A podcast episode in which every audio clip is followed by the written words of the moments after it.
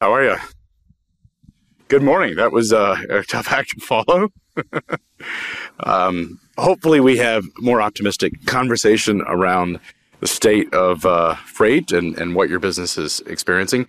But before we do that, I think one of the things that was pretty remarkable about your story that you and I get the opportunity to, to sh- share is that you have something that I've seen in a lot of very successful founders in this space is you actually worked in this business as an operator before you founded Flock Freight. I'd love to share this story with the audience who may not know that. Yeah, um, thanks for having me today, and uh, hello everybody. Uh, yeah, a new a new friend in freight made me aware that uh, I've often been viewed as more of a Silicon Valley guy as opposed to a freight person. Uh, I didn't know that. I thought that was curious, and interestingly, I've discovered that a lot of my Silicon Valley relationships see me as a freight person. So I don't really know where I stand. Maybe I'm between two worlds. Um, you know, the reality is, and the way I certainly see myself, not that I spend any time thinking about it, is that I was very much born into this industry. You know, I was born in San Diego, the son of immigrant parents who took jobs working for a van line, uh, a now defunct van line called Four Winds, but think, you know, Unigroup, Mayflower, um, Allied North American. And so my entire childhood was spent listening to flatbeds and freight bills and ocean freight, and that was our dinner conversation as a child. Um, as parents do, they, they work their butts off to provide for their kids, for me and my older sister. Um, for whatever reason, she didn't catch the freight bug. She's a fashion designer living in New York City, but I certainly did. Uh, when I was in high school, my mom first left the employment of that company and started her own freight forwarder, specializing in the in the DoD program. Um, and I watched entrepreneurship, you know, really up close. And and for those of you that that have either walked this path or aspiring to it, I would say there's not a lot of, of um, magic to it other than you just got to work your ass off. I mean, I, I, at least I haven't figured out any other way to do it. So I would watch my mom get up at four or five in the morning and, and start her business from the house and then go to work. Uh, and, you know, needed the paycheck to just help support the family and then come home and continue to work on her business. Um, by the time I left high school and went to college, she had, you know, quit that company, really stood up her, her forwarder, um, and was now able to support the family. So then in college, my dad decided to leave that company. He started a freight forwarder, specializing more on the domestic side of the, of the DoD, my mom on the international. Um, and, you know, I was working for them in summers, unpaid as you do in the family business, and just doing whatever I could to help out. By the time I came out of school, I really had had a front row seat to both entrepreneurship and freight. And to me, freight felt like the family business. I was listening to one of the earlier sessions and you're talking about, you know, freight is cool. Freight's always been cool. The rest of the world is just finally waking up to this for all sorts of reasons. But I love the absolute grit and tangibility of what we do. I love knowing that we are US GDP in motion. People eat because of the hard work of all the men and women in this industry, and particularly the drivers. I mean, nobody's working harder than that. So I decided at uh, 21 years old with my shiny political science degree, deciding law school is not for me, that I would start a, a truckload carrier. Um, and I only thought enough to say I want to differentiate just a little bit. So I got into blanket wrap, um, air ride, kind of special commodities, trade shows, exhibits. Um, it's kind of a, a, common offshoot within the van line world. So I'd been exposed to it. And I bootstrapped. Uh, factored receivables. So for all of you on the on the carrier and driver side, I, I know that pain. I was paying about 22, 23% cost of capital. So on your on your last guest on the stage, cost of capital getting higher. I mean, absolutely it's not the first time we've seen this. I mean, these are big cycles. Many of us have lived these cycles. So, you know, my gross profit was less than my cost of capital. You could not be profitable. Mm-hmm. So what you got good at is working capital. You got real good at managing AR and AP. Yeah, yeah, you know, you had to collect that check to then push it out the next day. I got real good at working with my factoring partners to give me, you know, 80%, 90%. At one point, I, I talked my way into 100% of the receivable, which is kind of wild. Eh, they charged me a little bit more for it. Mm-hmm. Um, and I grew my fleet, and I grew up to about 125 tractor trailers running the lower 48 states. And I had visions at the time of, you know, JB Hunt and Schneider and Swift was on the rise. And these were my, my heroes. These were the firms that I really, really admired and I looked up to. Um, I got to about 125 trucks and I said, boy, I, I don't know if this is the right path for me to keep walking. Um, so I decided that I would get into brokerage, get into the 3PL side, kind of put a manager in place on the carrier side after five or six years. And I loved and still do absolutely love brokerage. The opportunity to buy and sell. I never walked into a deal that I exactly knew how I was going to fulfill it, but I always believed I could figure it out. Um, I loved being less constrained, you know, not having to be tied strictly to that binary, do I have a truck or not? You know, conversely, being able to say, Yeah, we can figure that out. Oh, it's multimodal. We're going to do some different things for you. No problem. Um, brokerage was an absolute blast. Uh, the funny thing is, and I think why a lot of people um, maybe view me as an outsider, is that I was in San Diego slinging freight. You know, I was not part of the Chicago crowd, but boy, did I admire uh, what all of them were doing. You know, I mean, I, I, I looked at C.H. Robinson, I just said, look at that scale, look at that capability. It's unbelievable. It was the rise of Coyote, you know, in the, in the era of the 2000s and into the next decade. I remember watching their YouTube culture videos and thinking, like, throwing the football around. That's so, they made freight cool. You know, like, God, I want to do Freight that. bros, I think we call them now. Yeah. Like, they're freight bros. That's Yeah. Um, and, you know, so I had a great run of that for about a decade. And I started thinking more and more about differentiation, more about what's my unique spin on this. I can't compete with the big guys. I don't have their scale. Right? Freight's a scale game. You need to have a lot of volume in order to get great buy rates, but you can't get the great buy rate without a lot of volume. So how do you, how do you disrupt that, that tough cycle? So I found a way to specialize doing, you know, stuff and things that, that I thought were of, of impact which ultimately led me to Flock. You know, um, I, am not that person from the outside who says this industry is broken, uh, the talent isn't there, there's no technology. That that's utterly false, right? It's like objectively not true. What what I found to be the case is there's a lot of things in this industry that work incredibly well. And what if we could actually bring the best parts of this industry to, to the areas of opportunity within the industry? And so, in my opinion, there's this what, what we call it flock, kind of this 10 to 40 linear feet and I, and I love this audience because everybody knows kind of what I'm talking about. You know, that we, we weren't going to look to optimize for the one, two, three, four pallet LTL. You know, I, I have tremendous reverence for the LTL carriers, for the complexity of those networks and, and the way that they're able to execute on that, all the way up to, you know, we all know this. As a carrier, my drivers would call me from the dock. I would page them. I am that old. And they would check in and say, you know, what's going on? Um, are you loaded? And they say, yeah, but you know what? I only have 14 pallets on board. You know, I only have 30 feet on board, 25,000 pounds. Am I good to go? My answer was like, I don't know. Like, did you sign the bill of lading? Are we free and clear? Like, sign it and get out of here.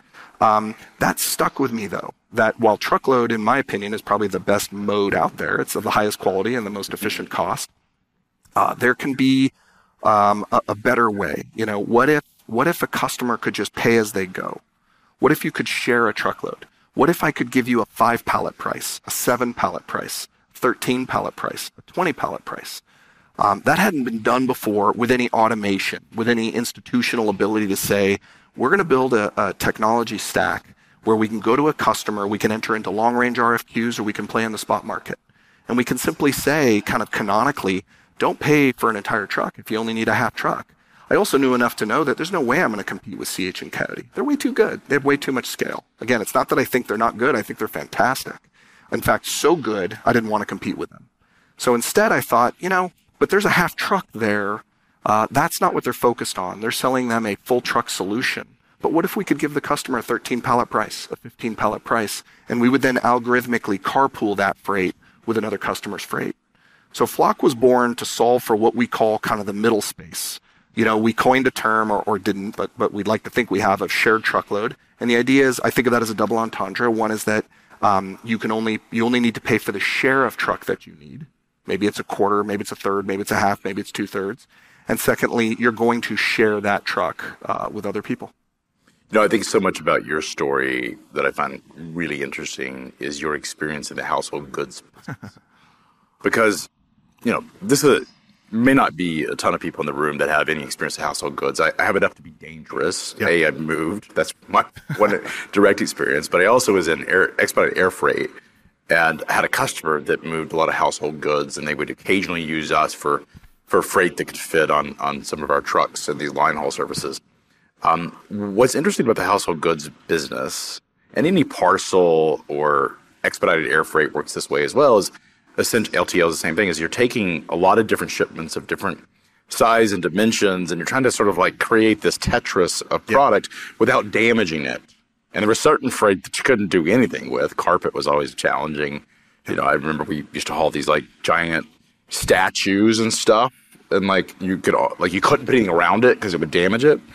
But household goods businesses have the worst kind of problems to solve because the products are not often packaged. They're often, you know, very fragile and very important and emotional to the, the consumer. So, how did that drive your inspiration for Flock? Yeah, no, you're No one sees that. I'm glad that you do. I mean, it's right at the core of this is household goods carriers, flatbed carriers are a lot the same way. They're fundamentally playing in partials and they don't always know what's ahead of them. They know that I, I you know, a, a typical kind of drop frame can is the equivalent of something like a 20,000 square foot home. So, you know, not a lot of 20,000 square foot homes out there. So by definition, you are sharing that trailer with other customers. Super labor intensive. Can you repeat that one more time? You said a 20,000 square foot home is equivalent to what? Like a 53 foot drop frame. So basically, for a household goods carrier, they have enough space inside that truck. 20,000 square foot home. Of, of the furniture inside. One trailer. Yeah. Can fit a 20. But they cube it out right? So weight's almost never a problem on the house of Good side, but we're talking about these are drop frames with decks. They are stuffing couches up on top. They're but playing that's a twenty thousand foot home could fit in a one fifty three foot. Trailer. I mean, depends on the home, depends on how much artwork is in that home, but yeah, that's insane. Th- that's, that's insane. So how much underutilization? Yeah, like because that just conceptualizing that is huge. Yep. So what they end up doing is they share that truck but they do it without the technology. They do it in an agent-driven network. If you're familiar with how the van line, you know, infrastructure works, and they're sharing information to a certain degree. That unit is probably owned by an independent agent, but they're affiliated inside the larger group, and so there's the push-pull of data between you know a local moving and storage here in Chattanooga versus you know what's going on in Indianapolis at the mothership, and the ability to kind of share the dispatch and share the the, the data visibility of those of those trucks. But it was definitely a big part of of the inspiration for me was saying hey, what if, you know, why pay for the whole truck if you can't fill it up? I mean, there's just very, very few people that are going to fill up that trailer. So instead, let's ride share that. Um, but could you do it in a way where you could automate it and scale it? You know, the household goods industry in and of itself is a very small subset of the larger, you know, kind of uh, freight industry here in the United States. Um, but it was absolutely a part of kind of what got my brain thinking on that. You also see it at the ports. You know, I mean, I spent my college summers working at the Port of San Pedro, driving a forklift, stuffing and unstuffing containers, loading and unloading the flatbeds. And you realize that, you know, you're, you're, you're stripping a container and that all those, in this case, lift vans, you know, the, the wooden crates that you're moving um, containerized household goods in, are, th- that whole container is not full of one shipment. There's four, five, six shipments on board. And the wheels started to turn like, you know, they're sharing it at the port that seems really smart to me. You know, I, I don't can't recall ever unloading a container that was half empty, but we see it all the time with trucks mm-hmm. over the road. What's the difference? The ports and in air freight, it's the same way. And largely in air freight, it's because the cost of operating the aircraft is astronomical. So you've got to make sure that you're being really efficient in its use. Is that at the ports you have this natural aggregation or consolidation point? It's a natural choke point where everything has to come through into Pedro or Houston or Charleston or wherever you're going, and you can stage that freight. But in the United States, particularly in that kind of 10 to 40 foot place that Flock uh, plays, you don't have that. It's much more like meandering freight that's going all over the place. The LTL carriers are most geared in that kind of one to four, five, six pallet range. You get into volume LTL and consolidators, and it starts to get fuzzy. There's a lot of different kind of constituents that play in that space, but there is no um, clear place where you would take all the freight like you would the Port of San Pedro and make sure that that container is efficient. Um, we love trucks because of how um, flexible they are, right? You know, as an alternative to the rail, which does tremendous work at low cost, the rail just isn't a good solution for everybody. It's phenomenal what they do. You know, the JB Hunt modal programs taking that that flexibility further, um, but at the same time, there's a reason why the truckload industry is four or five hundred billion dollars a year in the United States. And it's because it's on demand. We need it now, and it's got to be able to come to any given kind of city pair and be able to provide a solution. Um, we just don't have those natural points of aggregation, and I don't think we ever will.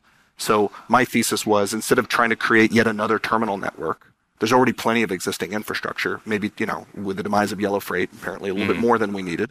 Um, so why not instead try to digitize that? Why not create a more fluid, every bit as nimble um, supply chain as we see today, but um, allow customers to be able to share. And and conversely, on the carrier side, because I'd be remiss if I didn't mention this, you know, on the carrier side, those carriers are running around half empty, a third empty. You know, a massive amount of the time, 25 to 50% of the amount of time, you know, the carriers are getting crushed right now. I mean, I think fundamentally, I see myself, if anything, as a carrier guy. That's where I started. Um, and they've never, particularly drivers, have never made, uh, I think, the wages that, that they should make. I think a lot of people like to talk about oh, they make 150, 200,000 dollars a year. Owner ops don't feel bad for them. You and I know that's not the case. I mean, it, yeah, clearly not. And then also the averages over time is like you can make it one year, but then you give it back in the next. You know, or I, I think about partials have been around for many years. Yep. It was a company, a, a ride to a load to ride company, Jevic. You know, when I was growing up, it was a public company um, and part of a public enterprise, and um, it had a, a load to ride was the term. It was a partial sort of consolidator.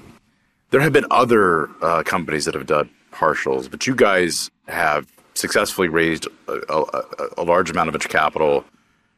Why can you be successful and why are you disruptive? What is special about your business that is different than all of the other sort of consolidators that are out there?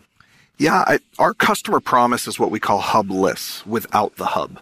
So customers come to us because when freight moves through terminals and hubs, it slows it down. It increases the probability of damage. Like we all know that freight doesn't get damaged while it's being transported. It gets damaged due to loading and unloading.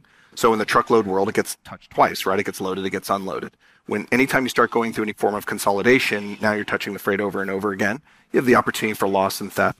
But maybe most importantly is truckload does such a good job. Everybody has different rates. Some people will quote 99% on time delivery.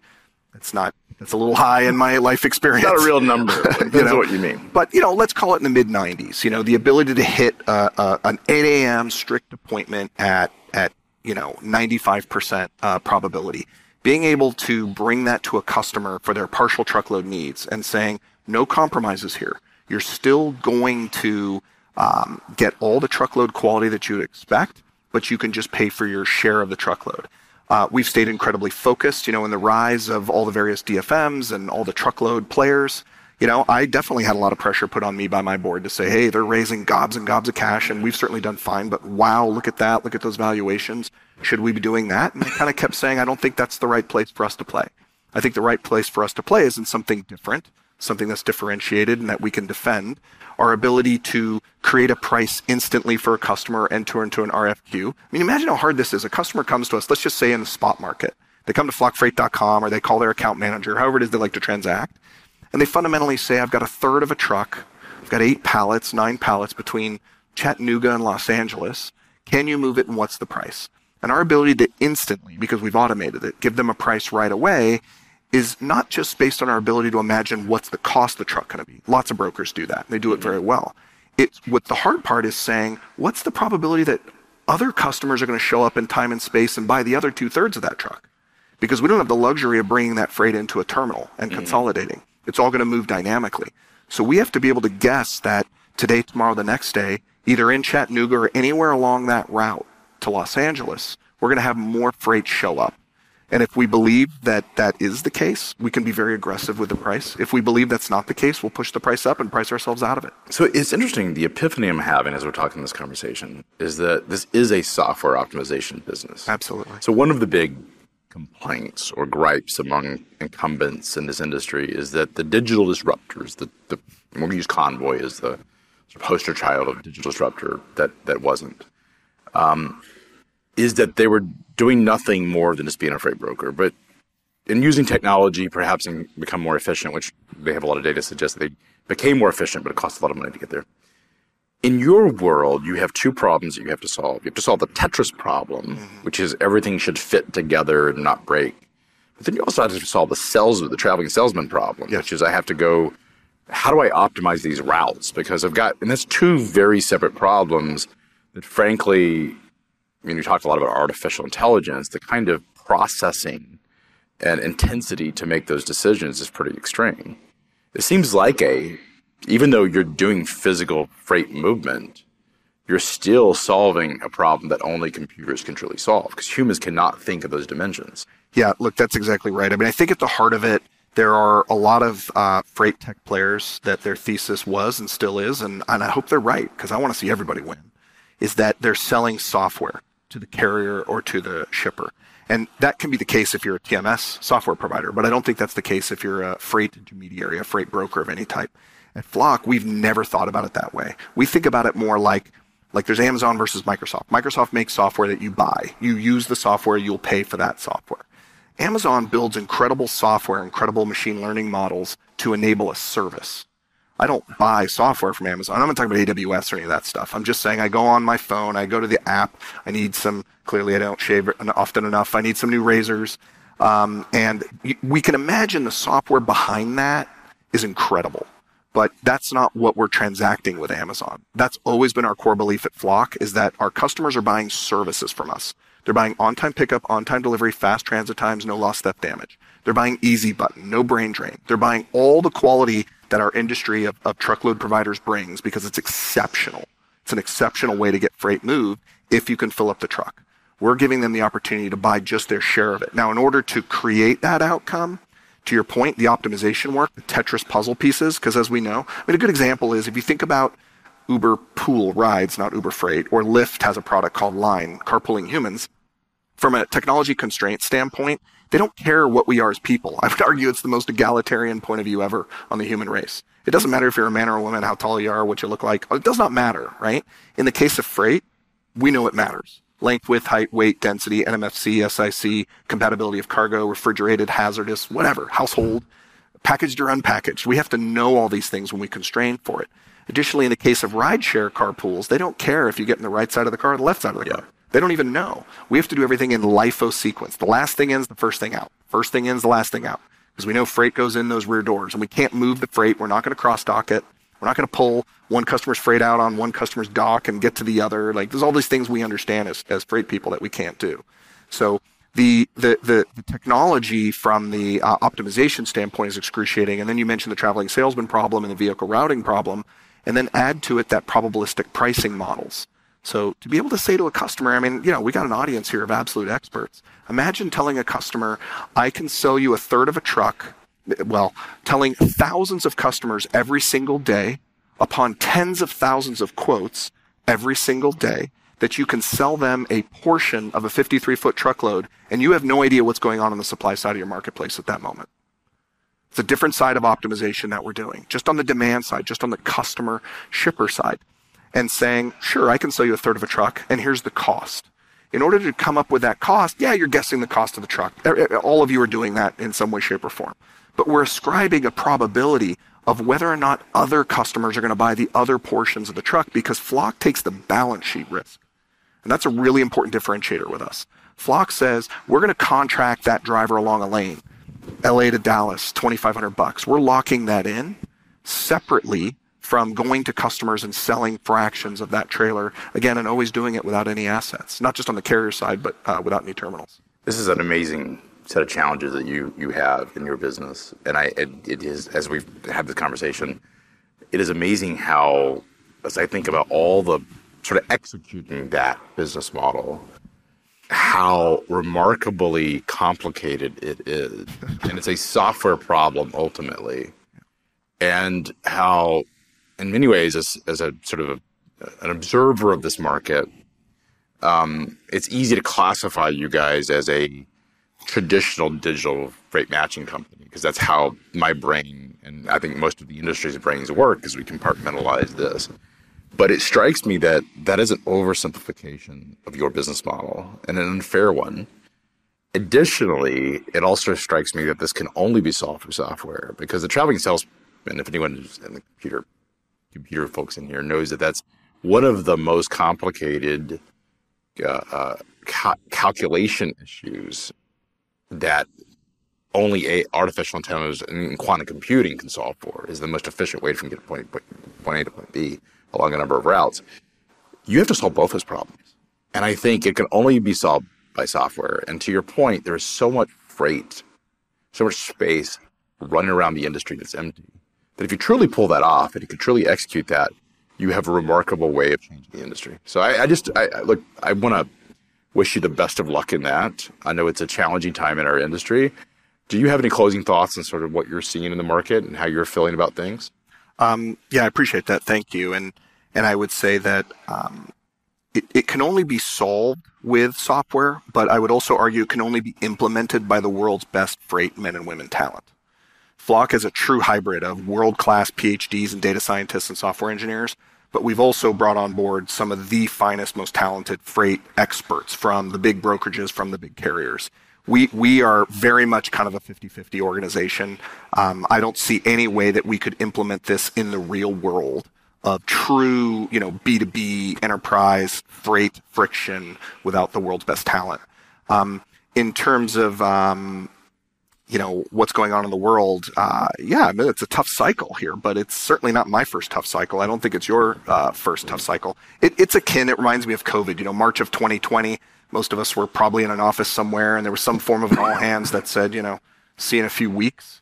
that was kind of my point of view. I'm not going to shave or cut my hair for you know until this thing ends, and then you haven't done that since. I still haven't shaved. But I did cut my hair.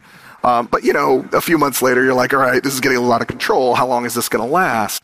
Um, and I had a lot of other, you know, founders, CEOs, friends, colleagues, employees, you know, people who maybe, you know, didn't have the gray hair that I have, who would say, "Oh, this is unprecedented. We've never seen anything like this." And I'm like, eh, it's just a version of stuff we've seen. You know, I was bootstrapping a small freight brokerage and a small carrier through the 08 Great Recession. I think that was way worse for whatever it's worth. Um, I mean, I had to lay off half my company. It was excruciating. I mean, absolutely excruciating. Um, I had to, to the degree that I had had any economic success and take a little money out of the business, bought a home, invested in stuff. That all came pouring back into the business. You remortgage the house, you put up a second, whatever the interest rate is, it doesn't matter. You just have to keep your business going. You just have to put one foot ahead of the other and bet on yourself. Because to me, to not be willing to bet on yourself just doesn't make any sense. So for those of you that are I mean, we're all fighting the fight right now. It's it's absolutely um, a tough moment. We've been here before. There's versions of this ahead of us. Um, I mean, the only thing I can share that I can't imagine is is a new um, thing that they haven't thought of before. Is you just got to keep putting one foot ahead of the other. I mean, just keep grinding. Believe in you yourself. Believe in your team. Believe in the products and services that you brought to bear. You know, the the deck's being reshuffled right now. I, that that's just the way these things are. I don't even have any like emotions or opinions about it. Um, it is what it is. Um, we'll, it'll all be sorted and it'll all also be fine. You know, um, this industry, we are GDP in motion. We're not going anywhere. We aren't going anywhere. Some things will be rebalanced a little bit. Maybe they should. But at the same time, we are GDP. Um, our families eat because of the work that we do. And that's why I just couldn't be more excited, more proud to work in this industry, especially now. I think it's an opportunity for us to step up and, and push even harder. Oren, thank you so much for your time. Thank you. All right, we could have continued 10 more minutes. So thank you. It. Thank you.